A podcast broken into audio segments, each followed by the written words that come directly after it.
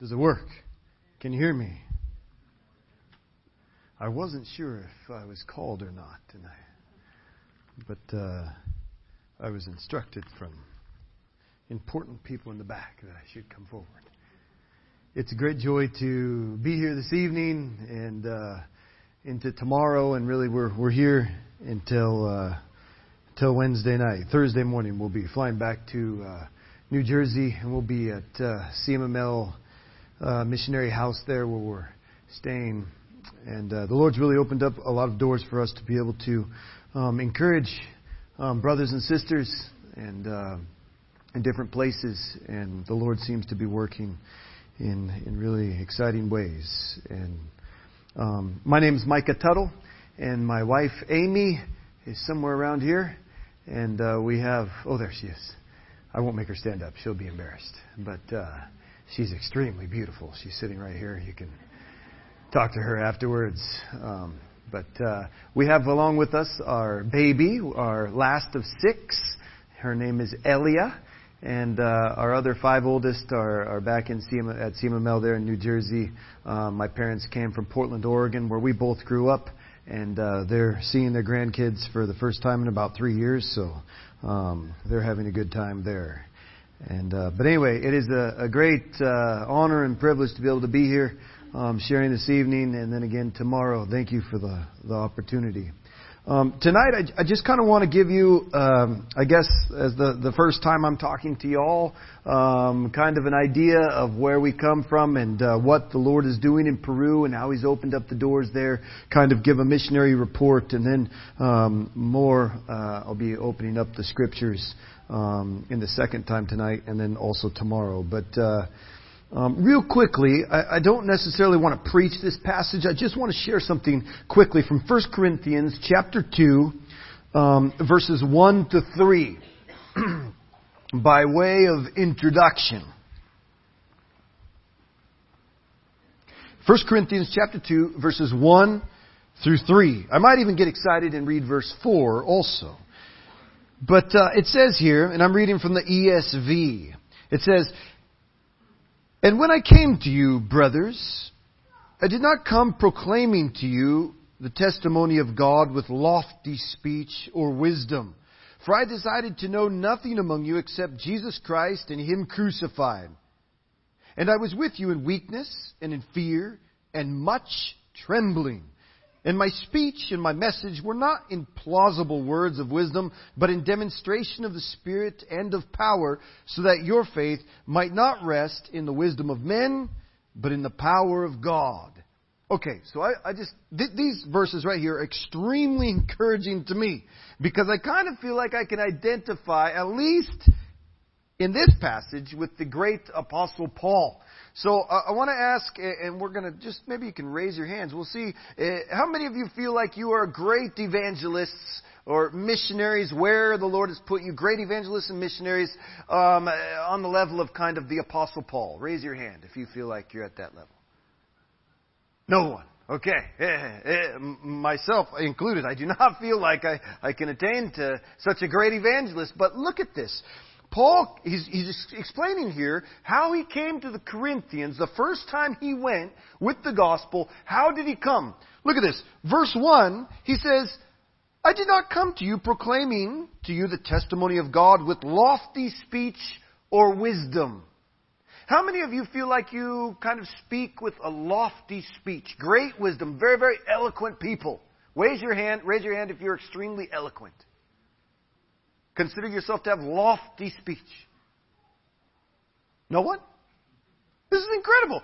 So far, all of you qualify to be at the level of Apostle Paul, evangelist type. Okay, we're going to see if you guys qualify. Continue to look at a few things here. Do you qualify to be an evangelist or a missionary like the Apostle Paul? So far, you all qualify. No one speaks with lofty speech here, or very eloquent like the Apostle Paul said. He came without this lofty speech or great wisdom. He did not come with eloquence. Okay, we're going to skip verse 2. We'll come back to that. Verse 3.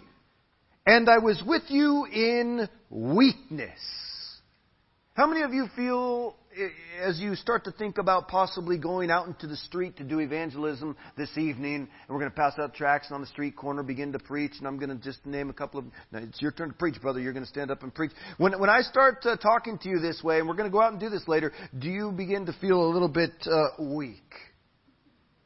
Raise your hand if you feel a bit weak when thinking about missions and evangelism.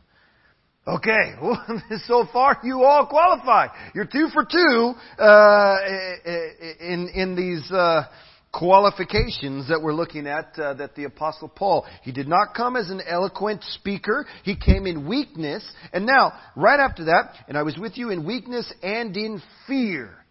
How many of you actually feel a little bit fearful when it comes to evangelism?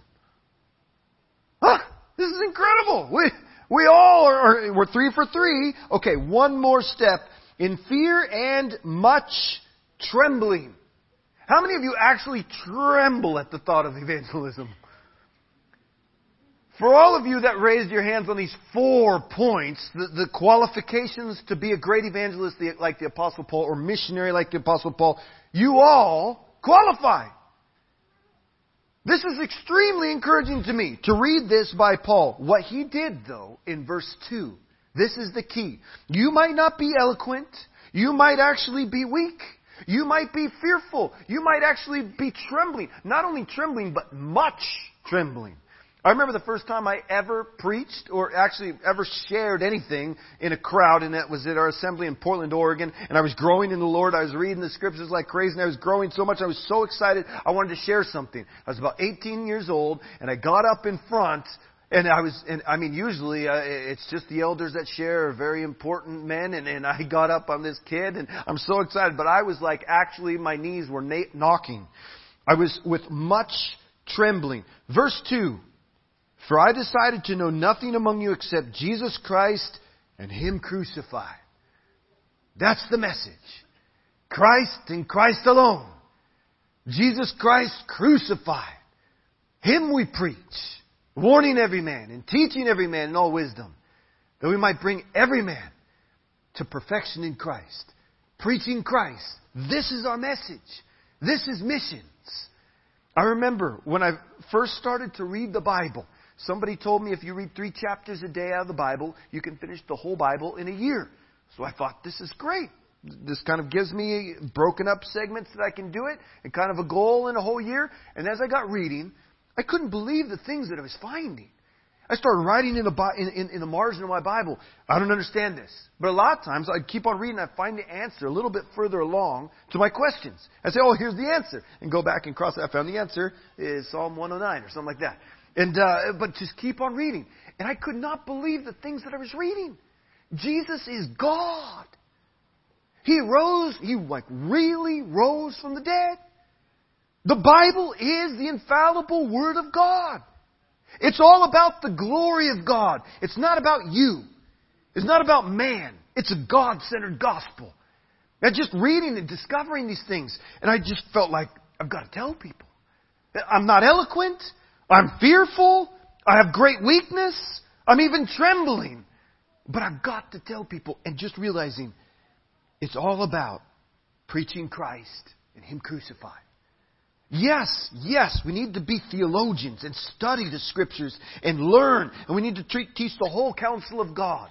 But it all begins and ends, begins, continues with, and ends with Jesus and Jesus Christ crucified, risen again. Preach Him.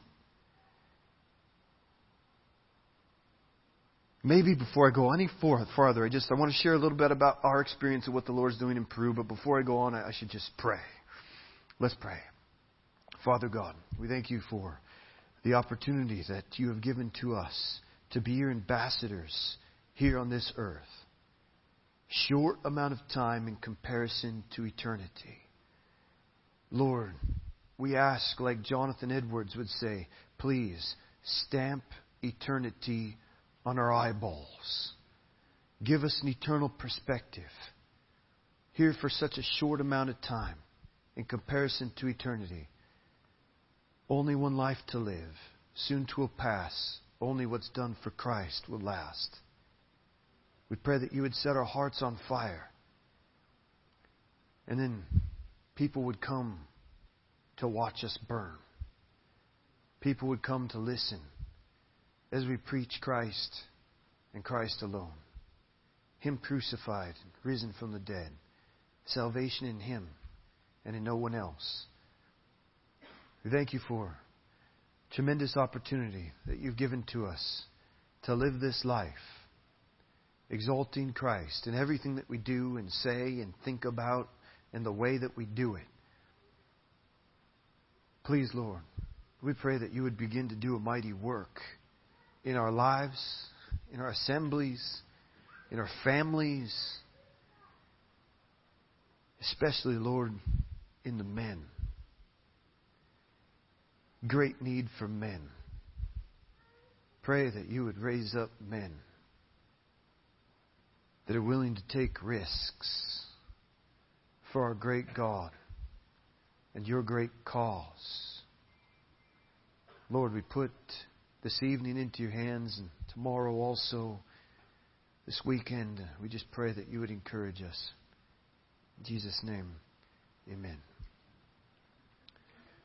About 16 years ago, Amy and I, and uh, we had two little boys at that time, and uh, now we have six. The Lord's really blessed us a lot. But uh, um, we went to Peru about 16 years ago to go and work with Bert and Colleen Elliot. Um, Bert Elliot is uh, the brother, or was the brother of Jim Elliot, and almost everyone has heard of Jim Elliot. Um, he is no fool who gives what he cannot keep to gain what he cannot lose. And uh, Jim going and being a martyr um, with uh, four other missionaries there in the jungles of Ecuador. Well, Bert Elliot went went to Peru about five years before Jim ever went to uh, to Ecuador. Both of them actually, as brothers, had a garbage business in Portland, Oregon, and uh, they're from our assembly that we're commended from uh, Eastgate Bible Chapel in, in Portland, Oregon. And uh, but they had a garbage business and they had a garbage truck and they just had this route and they would go and collect garbage at five in the morning and they'd get that garbage and throw it in the back of the truck and they'd sing hymns as they went and left tracks on top of the garbage can and just continued on and uh, praising the Lord and worshiping Him and trying to evangelize everything that moved. And then uh, the Lord uh, sent Bert to, to Peru and, and Jim off to Wheaton to study and, and later Jim to of course. But Bert Elliot, the Lord used him and his wife, Colleen, to plant something like 150 assemblies uh, in the north of Peru. And it, it's kind of a story that a lot of people don't know about. It, Bert would consider himself, uh, or he would talk about he and his brother being kind of like uh, James and John.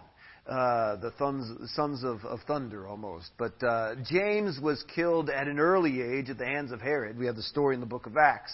And uh, and really something that uh, the, seed of the martyrs is, is, or the blood of the martyrs is the seed of the church as it flourished there. But uh, and then also uh, Bert, uh, kind of like the apostle John almost, uh, the apostle of love. He was just a, a very loving man and uh, quiet, but the Lord used him in so many ways to exalt Christ and to start assemblies all over the north of Peru. Um, the Lord used them in amazing ways. They would come back to our assembly every couple of years and give a missionary report, and we'd see some slides and things like that. And uh, uh, it was always very interesting. And actually, when I finally got saved, when I was about 17, 18 years old, reading reading my Bible, I grew up in a great Christian home, but still, basketball was my God. Sports was my God. I actually slept with my basketball. My basketball's name was George. It is just a it's a ridiculous story. It's kind of embarrassing. But uh, I got saved from basketball. The Lord tore my ACL in my left knee, and all my dreams of playing uh, together with Michael Jordan went out the window. And uh, and but the Lord saved me from wasting my life in uh, in sports. Now I'm not against sports. I have this like gift of offending people, so I'm sure somebody will come up afterwards and they'll be upset that uh, I just uh, uh, said that it's wasting your life if, if you play sports. I didn't say that. I, if I would have spent my life playing sports, it would have been a waste. The Lord uses some people in, in different ways in, in sports, but uh, um, anyway, I'm backtracking too much here. Um, anyway, the Lord uh, really got into my heart, His Word into my bones. Jeremiah chapter 20 verse 9. I can relate to this verse a lot. Jeremiah is praying and he tells God, I'm not going to speak anymore in your name. Every time I do, they throw me in the dungeon. So he's praying. Then I said, I will not make mention of him, nor speak any more in his name. But his word was in my heart, like a burning fire It was shut up in my bones. I was weary of holding it back, and I could not. I love that verse because I feel the same way. As I read more and more of God's Word and began to memorize it, it got into my heart and into my bones like a burning fire. I had to preach it. I had to share it with people. I was an electrician right out of high school. My dad was an electrician. I had the opportunity to get get in with an electrical shop there, and I really wanted to uh, marry Amy. We met each other when we were 12 and 13, and so right out of high school, I wanted to marry her. And um, anyway, I, I began to evangelize everything that moved uh, as I was wiring uh, different uh, places and all the people that I worked with. But as I read more and more of the scriptures, His Word got into my heart, and I had this tremendous desire to preach it and share with other people. And one of these uh, visits from Bert, he came and uh, um, found out that we were uh, thinking a lot about missions, and so uh, he and his wife invited us to come and work with them in Peru. And so we ended up going to Peru, and uh, just our first year, followed them around and learned a lot from them on the mission field. They were in Peru for about 65 years altogether, and we went when they were about 72 or something like that. But incredible, incredible example and uh, after that, we, uh, in the first year, learned from the missionaries there. We learned Spanish, learned from the culture, and uh, really after that decided, yes, this is something that we want to do long term. And so now we've been in Peru for 16 years. We are about four years on the coast of Peru in a town called Trujillo, and then four, four more years we were up in the mountains in the town of Cajamarca, and then about four more years, or no, no, now the last eight years we've been in a jungle town. Uh, it's called Tarapoto. That's the name of our, our town where we we live and work. Um, um, really, uh, actually, before we went to Peru, and uh, just as I was getting into the electrical trade, and before I wanted to be a missionary at all, um, there was a team from our assembly that went to visit the Elliots on the coast of Peru, and it was about 15 people or so. And uh, Amy and I went just before we were married. We went on this team, and we went to, and I was growing a lot in the Lord, so was Amy, but had no desire for missions. And we went there on this short-term trip, about three weeks, saw what the missionaries were doing, learned a little bit about yeah different cultures. The first time I'd ever been out of um, out of the United States before into a different country, and so that was uh, eye-opening. But I remember sitting on the plane, returning with Amy, and sat down next to her. The whole team was in the in the plane also, but sitting with Amy, telling her, "I would never want to do what missionaries do. I would never want to live in a country like that." And uh, everyone else on the team vowed that they were going back to Peru for the rest of their lives. And uh, it ended up, you never say never. God uh, uh, forced us to go to Peru, and uh, everyone else, uh, uh, no one else went to Peru. Uh, in fact, one of those people uh, went to jail for about uh, 14 years or something. Um, but uh, the Lord led us to Peru, and uh, now um, villages, the village work in the jungles of Peru is something that we've had a major focus doing for the last eight years. And uh, it's an area where Bert and Colleen Elliot lived for about 40 years, planting assemblies uh, along the Huallaga River. The Huallaga River is a tributary to the Amazon, and actually to the Marañón, which flows into the Amazon later uh, later on downriver. But uh, they would they planted several several assemblies, many assemblies from village to village. They had a houseboat, and they would just went from village to village, preaching the gospel, pulling teeth, helping people, loving people, but preaching the gospel, and um, and making disciples and planting churches. And uh, they left in, uh, during the time of terrorism, the Shining Path, um, in the early 80s, I think, and uh, moved to the coast in their older age. And uh, the work was really abandoned for about 20, 25 years. And a lot of the assemblies uh, began to just disappear. Uh, when the older the leaders in the assemblies moved away or died, a lot of the assemblies uh, died with them.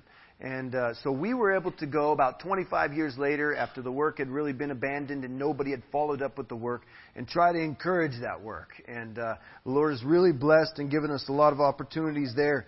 Um, some of the villages will go about uh, 45 minutes down the road from our. We live in a town in the jungle, Tarapoto. We take our, our car to uh, the the nearest port town, which is the name is Chazuta, and there we have a boat and a lot of times we'll go a couple hours downriver um, in the boat, and we'll just go from village to village, preaching and, and teaching in these villages. And sometimes uh, we'll park at a village and uh, preach there, and we'll need to hike uh, sometimes 10 hours to the next village, slogging through mud and swimming across uh, rivers and uh, uh, sometimes carrying along a shotgun, hunting for wild boars along the way.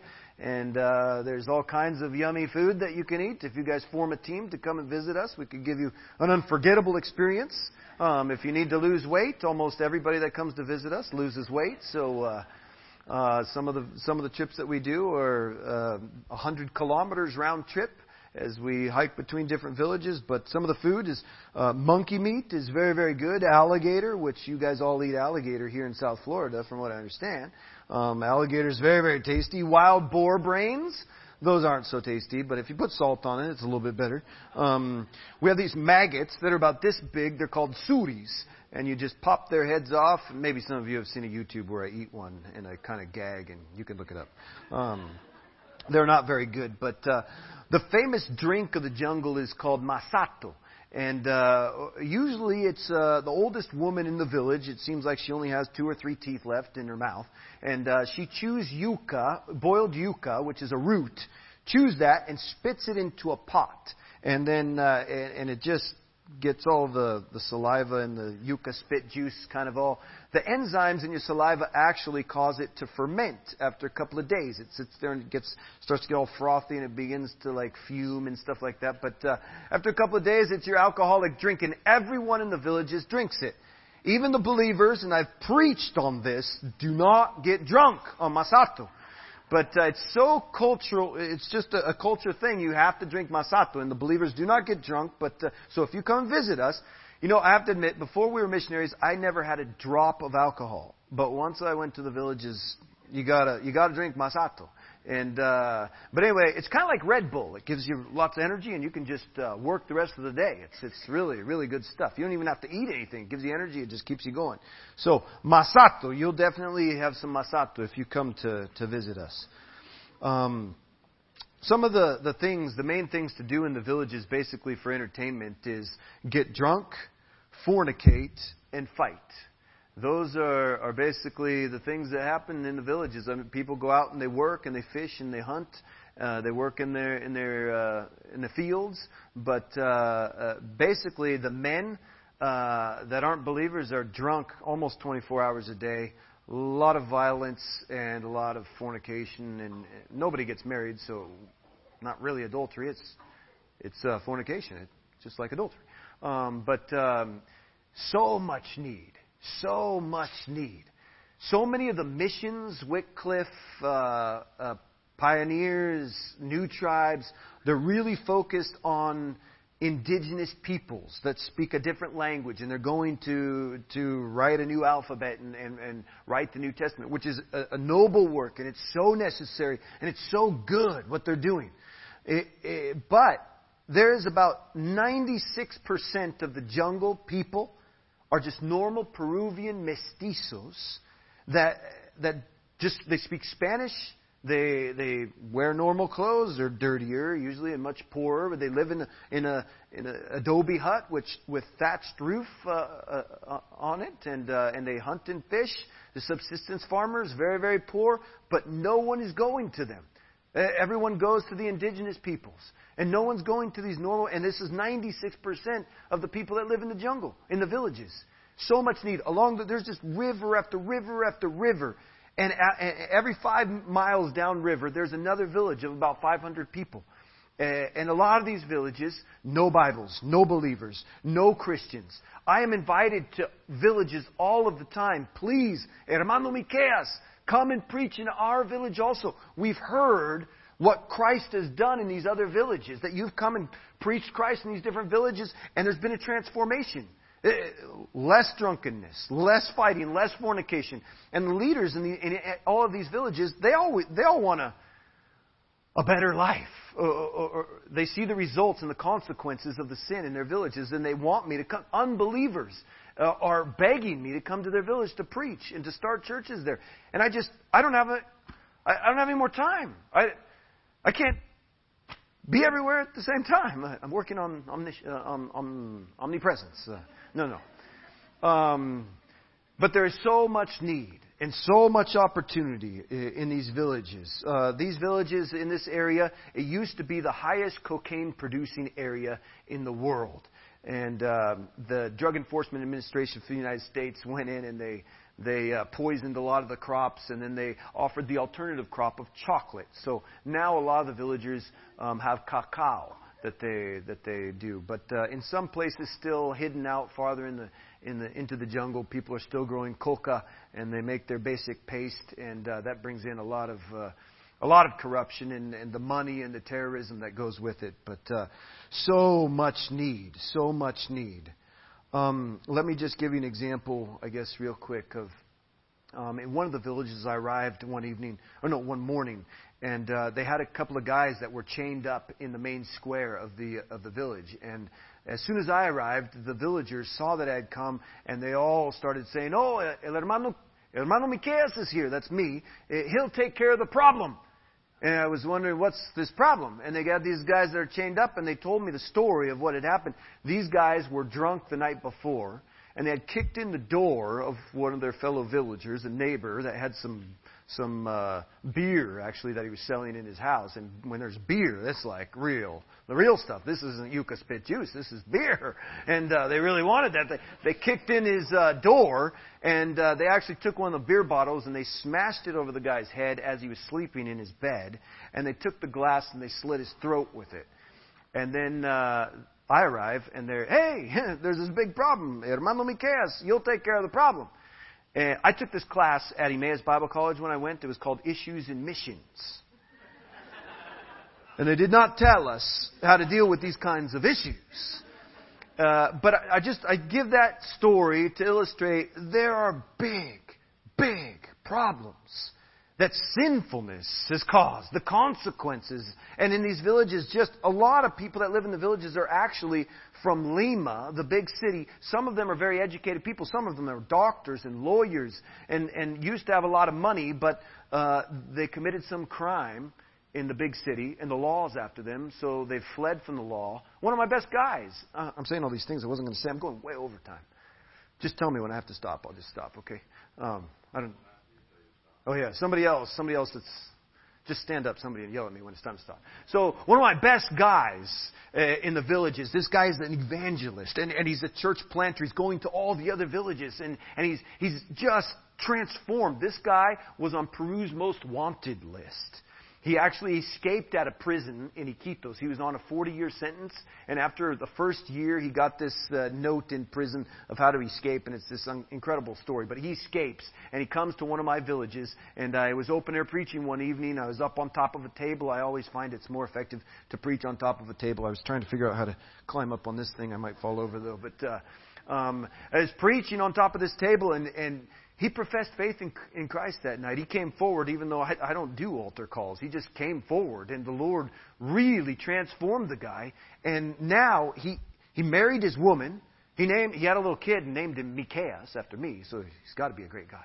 But uh, he just the Lord has transformed this guy. He goes into the other villages and he preaches and he does evangelism. He's trying to plant other assemblies and he, he's signed. He's actually the vice president of our Bible Institute that we started in the villages. The guy's tremendous, great Bible teacher, man of God, and he's on Peru's most wanted list. Uh, I can't tell you his name because you, I don't want you to turn him in. He, asked me, "What should I do?" it's another issue in missions that they didn't teach me. What do you do with this? My best guy. The villages, there's so much need. So much need. Church plant in, in town, in, in our town of Tarapoto, we started uh, an assembly there right from the beginning when we moved eight years ago, and, and it was extremely difficult. We started just by ourselves, um, a couple of villagers that were meeting for a Bible study, villagers that had moved into the city. We started with them, and uh, a lot of immaturity and lack of knowledge in the scriptures, and uh, but just with discipleship and spending time with these people and doing lots of evangelism and discipling people and there were moments when half the church would fall away and, and go back to the world, and it's just so discouraging. But then continuing on and continuing on. In the beginning, I had to preach about six times a week because the Peruvians love to have they have meetings every night of the week almost, and uh, and they just insisted and they wanted the uh, a desire and a hunger for God's Word and to learn. But uh, it was very, very difficult in the beginning without a team. And now, eight years later, is so encouraging. We have elders and deacons and a growing, uh, very evangelistic and missional uh, assembly. We're here now, and I'm getting news. They're going out into the, the new invasions. Uh, uh, the city grows by people invading other people's land, and so these are great places to start churches. Once they've invaded, you go in there and you and you preach the gospel, and you tell them all that they're thieves, they've stolen land from someone else, but um, and they recognize their need for a savior. But uh, anyway, it, it's so exciting to see our assembly and their their desire for missions and evangelism, and they're going on and doing it. Now I only preach maybe two times a month, which was used to be six times a, a week in our assembly. I've, there's so many other opportunities as I was talking about in invitations and, and open airs and, and different places. So much to do. So now I'm able to focus on some of those other things and not just on our local assembly that, that we started. But uh, the Lord's really blessed that, and it's been very, very excited, uh, exciting to see. Um, just before we came, we, we arrived back in the States about two months ago and uh, and we're going to be here actually until August when we're going to drop off our oldest boys at Emmaus Bible College, and they're very excited to go. We're excited for them too, but it's kind of this we've never been through this before, and we're the Lord's blessed us with such a neat family, and uh, we we are really together, and we do everything together, and now our two oldest boys are going to abandon us, and I'm kind of upset about that. Uh, I don't know how we're going to handle this, but uh, so pray for us, pray for us. But uh, so we're we're here until August, and the Lord's really opened up a lot of doors for us to be able to share share uh, with brothers and sisters across the country. And, and so two months ago, just before we we came back, we loaded up our boat with about 40 uh, brothers and sisters from our assembly, and um, and just packed out this boat, and we went down river and and. Uh, spent uh, a couple of days in one of the villages and we just get out of the boat and everybody knows most of the people have gone with me on river trips. I never go alone i always t- take a bunch of guys with me and this was the biggest group 40 people that uh, we fit into the boat but we just get out and everybody's got tracts um, they've got new testaments they've got eye drops uh, anti-parasite pills and tylenol. And with that in your backpack you can almost heal anyone.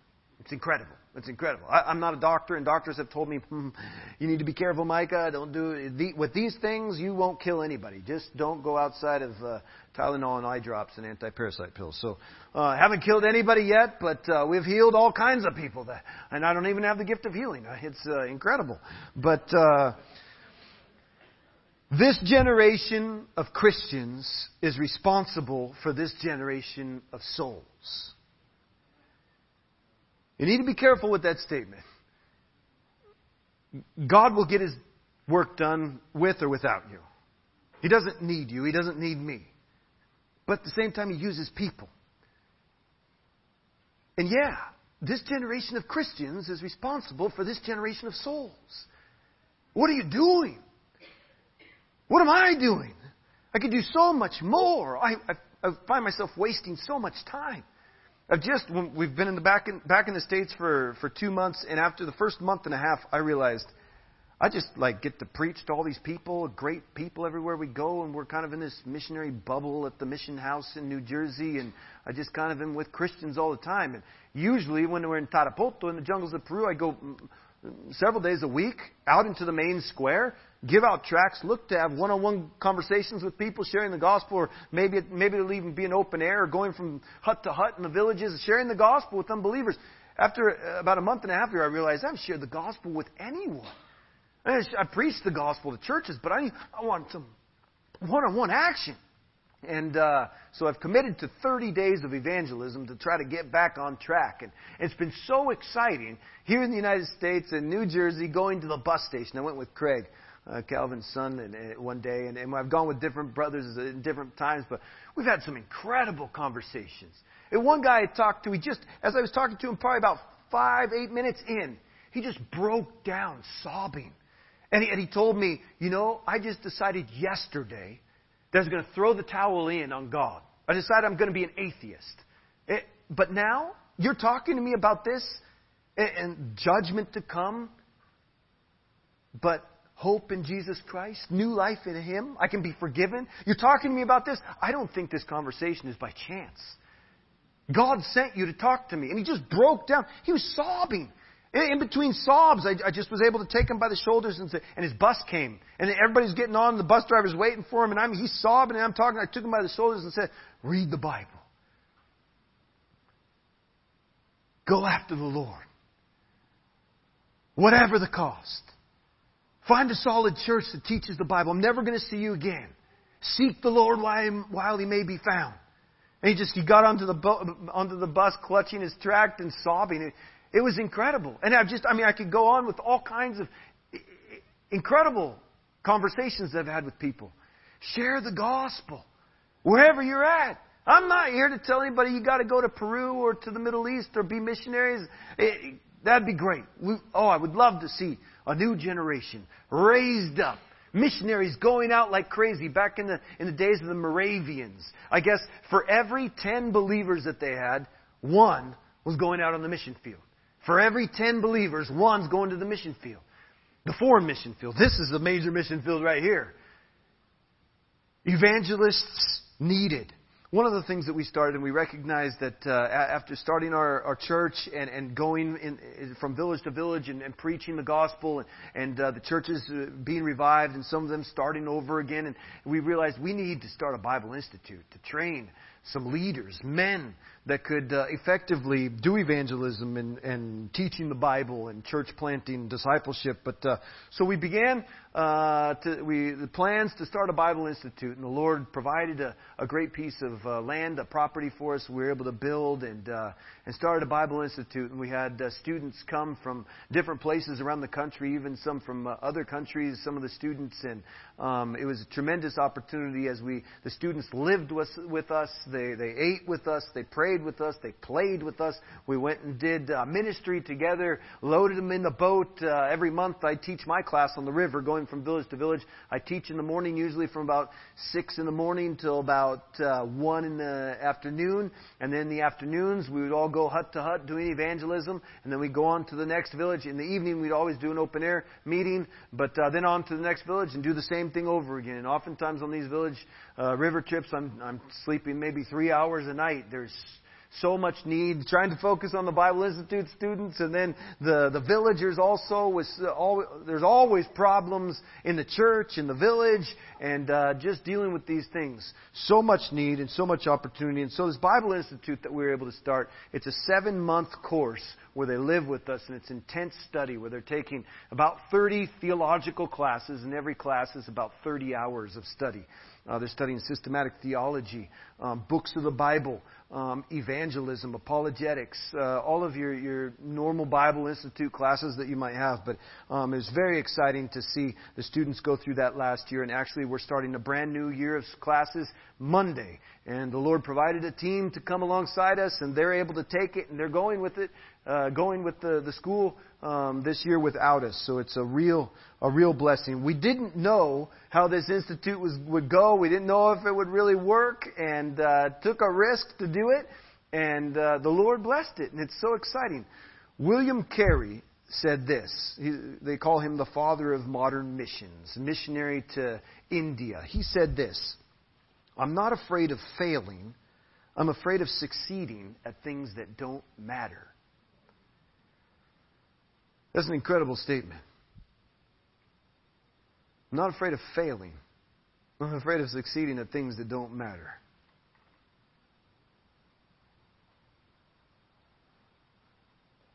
We're really good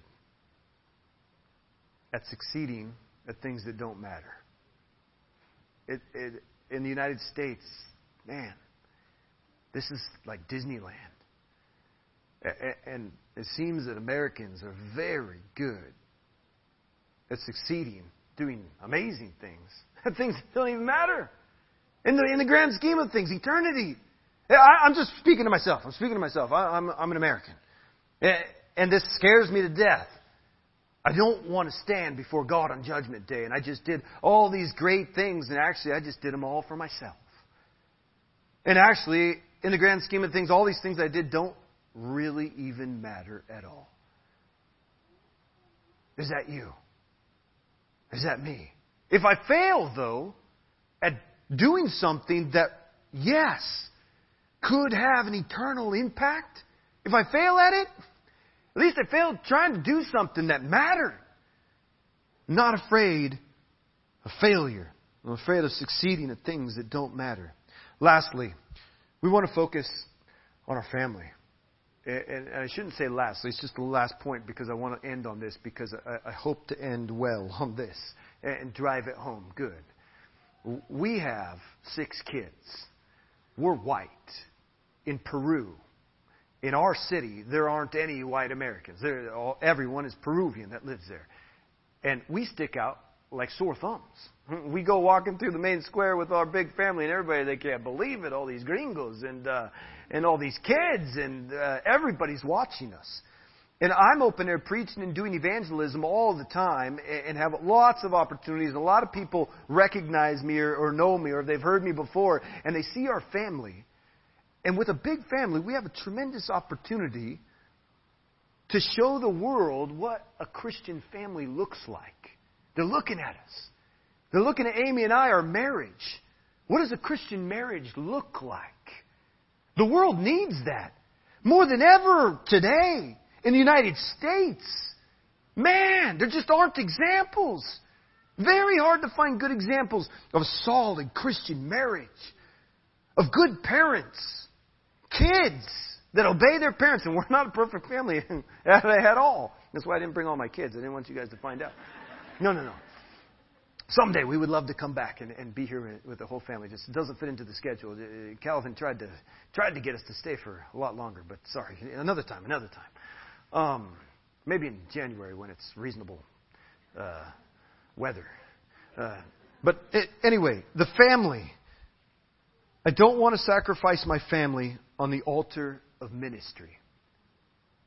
You know what? My relationship with my wife is more important than the ministry. My relationship with my kids is more important than my ministry. It's kind of concentric circles. My relationship with God, yes. That's the first thing that needs to be right. But as far as earthly relationships, my relationship with my wife is first.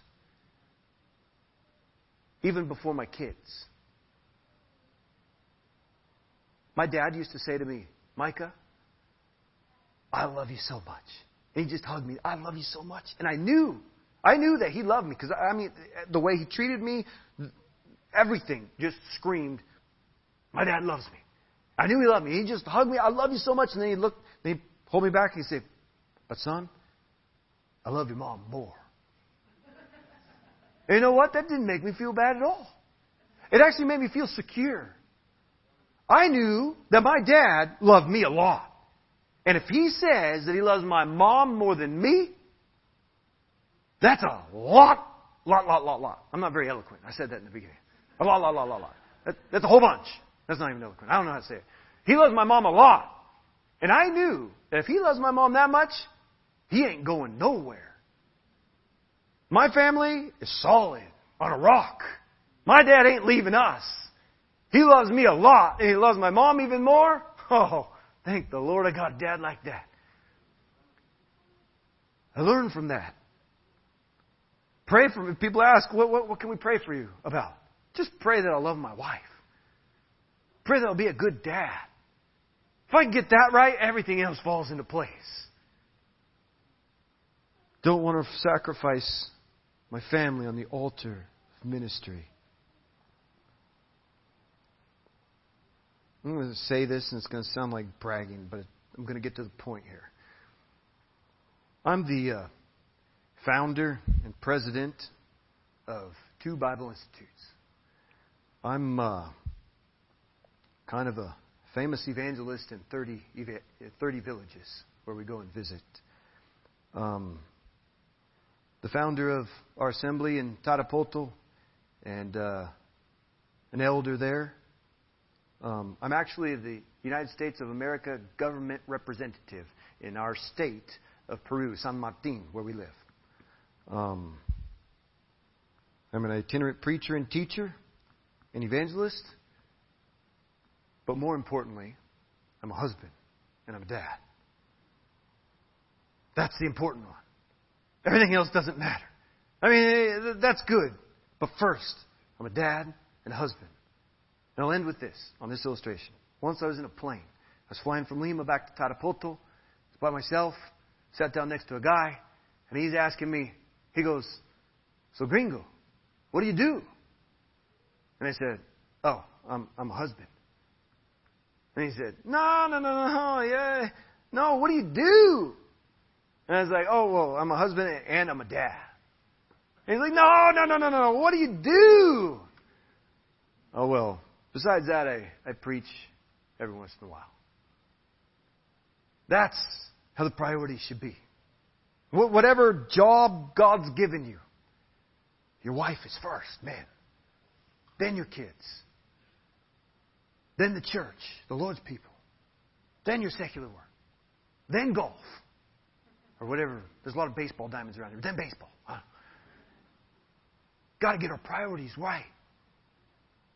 If we want to be successful missionaries where the Lord's put us, we've got to get our priorities right. If you want to pray for me, just pray that I'll be a good husband and a good dad. Let's pray. Father God, thank you for the families that are represented here this evening. We pray that you would work in our families so that the church might be revived. It's got to start in the home. And God, we thank you for the opportunity that you've given to us to be your ambassadors here on earth. Life is so short in comparison to eternity. Help us to not waste these opportunities that you've given us in these few short years. Help us to get our families right and then go out and be bold witnesses for you. We put our lives into your hands, asking that by the power of your Holy Spirit, we would be able to live victoriously. In Jesus' name, amen.